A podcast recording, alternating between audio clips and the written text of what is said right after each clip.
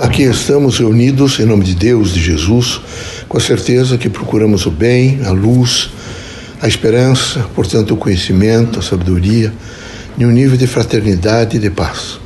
Pedimos a todos que nesse momento façam reflexão, que meditem sobre as temáticas do cotidiano e possam entender o grande significado de estar reencarnado na Terra.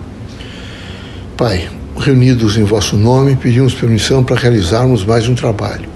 Um trabalho que entendemos seja de afetividade, de amor, de conhecimento e de desprendimento. Que os espíritos bons, guias, amigos e protetores sejam conosco, que possamos realmente receber frequências do bem, viver essas frequências no sentido da nossa vida, enfim, alcançar exatamente aquilo que procuramos, ou seja, a paz, a tranquilidade, a saúde e o equilíbrio. Que Deus esteja sempre conosco, que possamos realmente compreendê-lo através de toda a força e a expressão da natureza, que podemos compreender o nosso próximo, que possamos todos os dias tentar vibrar e fazer materializar na nossa vida o Evangelho do vosso Filho Jesus Cristo. Se conseguirmos realmente materializar um pouco da força do Evangelho, temos certeza que seremos felizes e ampliaremos a nossa visão de mundo, consequentemente de eternidade. Em vosso nome, nosso Pai, em nome do vosso Filho, nosso Mestre Jesus Cristo, nos guias amigos e protetores, damos por aberto o nosso humilde trabalho. Que assim seja.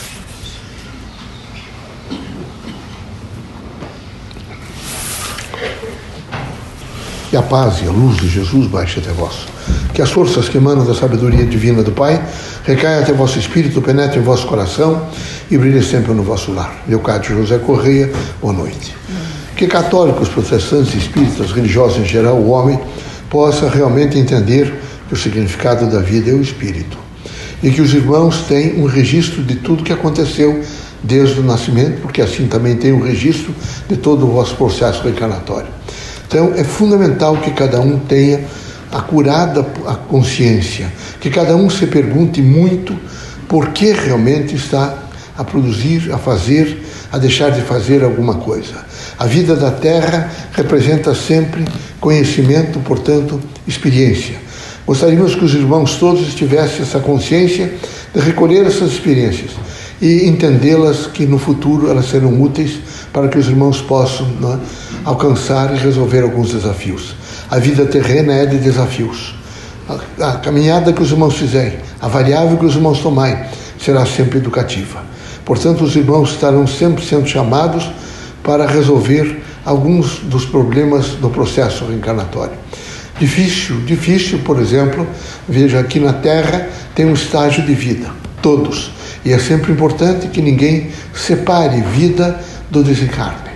Isso não, não, quer dizer que os irmãos fiquem o dia inteiro pensando no desencarne, mas todos devem saber que todos os, os espíritos que reencarnaram e que precederam os irmãos, todos não existem mais na Terra.